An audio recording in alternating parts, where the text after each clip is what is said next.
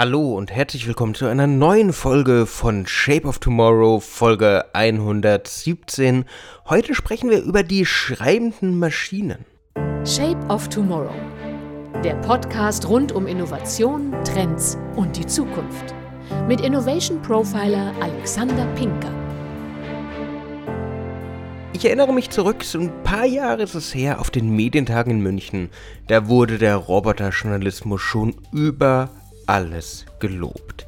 Die Zukunft der Medien war sicher, die Maschinen werden schreiben.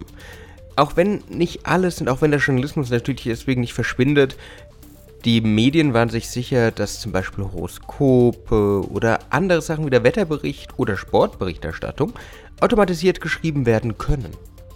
Weiter konnte man sich damals nicht vorstellen, weil für wirklich komplexe Texte, die verschiedene Quellen zur Verfügung haben sollen und so weiter und so fort, dafür braucht man selbstverständlich immer noch den Menschen, weil der ist ja unersetzbar, gerade in der Recherche.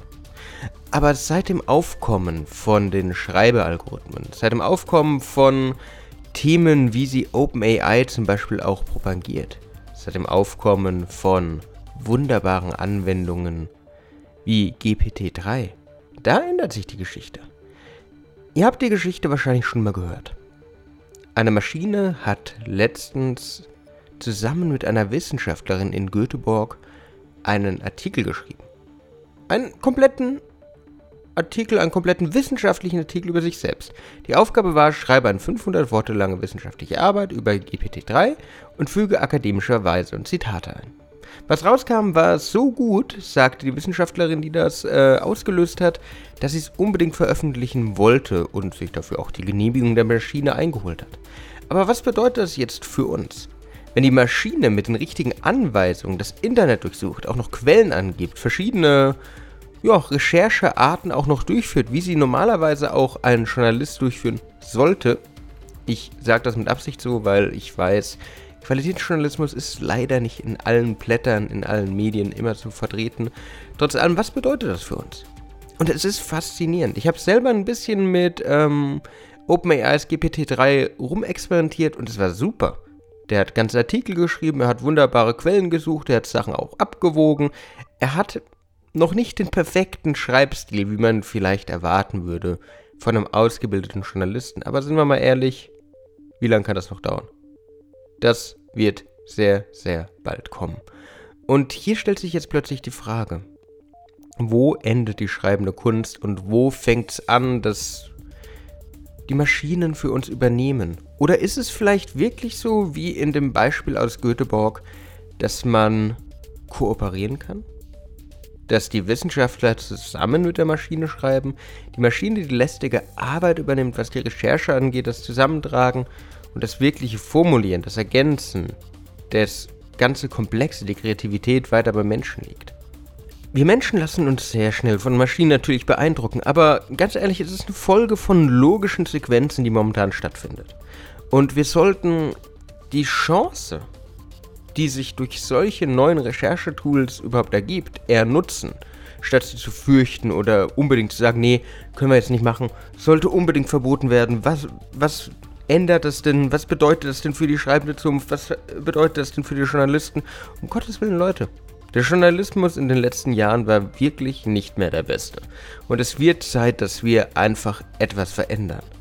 Als ich noch studiert habe, und ich hatte auch ein paar Journalismus in meinem Studium, hieß es immer, habe mindestens zwei, eher drei oder vier Quellen und recherchiere alles so genau, damit es zu keiner Fehlberichterstattung kommt. Das ist so der Ethos des Journalismus. Aber wird er noch angewendet? Nein. Zu oft fällt man auf Fake News rein, zu oft streut eine Quelle irgendeine Nachricht und alle anderen posaunen sie hinterher und dann wird es seltsam. Dann wird es auch interessant. Nämlich von Qualitätsjournalismus können wir nicht immer mehr sprechen. Daher ist vielleicht gerade die KI, ist die künstliche Intelligenz ja eine Chance, um den wieder zurückzuholen. Ja, man hat vielleicht nicht die Zeit für tausende Recherchen. Ja, man hat vielleicht nicht die Geduld, nach weiteren Quellen, nach weiteren Hinweisen, nach noch mehr zu suchen, weil als Journalist ist einfach so, wird man, wenn man nicht für einer der ganz, ganz Großen schreibt oder richtigen Namen hat, wird man einfach nicht reich. Und da muss man viele Aufträge annehmen, um überhaupt bestehen zu können. Und ja, ich verstehe es. Aber das sollte ja nicht der Qualität zu Opfer fallen, sondern man sollte ja trotzdem probieren zu arbeiten. Und wenn die Maschine mich da unterstützt, wenn sie mir wie bei OpenAIs Lösung hilft, mir aber ja nicht zwingend den Job wegnimmt, weil keiner zwingt mich, einfach das fertige Produkt von der Maschine zu veröffentlichen, sondern ich kann es ja als Inspiration für mein Meisterwerk nehmen. Ihr seid ja immer noch die Autoren. Daher schreibt einfach selber. Nehmt die Informationen, die recherchiert wurden, nehmt die Quellen und macht euer eigenes Ding draus. Aber nutzt die Werkzeuge, anstatt sie zu verteufeln. Das ist wirklich wichtig. Wir brauchen diese Veränderung in den Medien, damit wir wieder zurück zur Qualität kommen und damit es auch wieder mehr Leserinnen und Leser, mehr Hörerinnen und Hörer, mehr Zuschauerinnen und Zuschauer gibt. Das braucht es. Medien sind nicht mehr so, wie sie früher waren, aber sie können es wieder werden. Und Technologie ist gekommen, um uns zu helfen. Das war's wieder mit Shape of Tomorrow, Folge 117. Ich hoffe, ihr konntet wieder einiges für eure Zukunft mitnehmen. Wenn euch die Folge gefallen hat, würde ich mich freuen, wenn ihr mir folgt, wenn ihr mir ein Like da lasst. Sonst hören wir uns in der nächsten Woche wieder. Bis dann und ciao. Shape of Tomorrow. Der Podcast rund um Innovation, Trends und die Zukunft. Mit Innovation Profiler Alexander Pinker.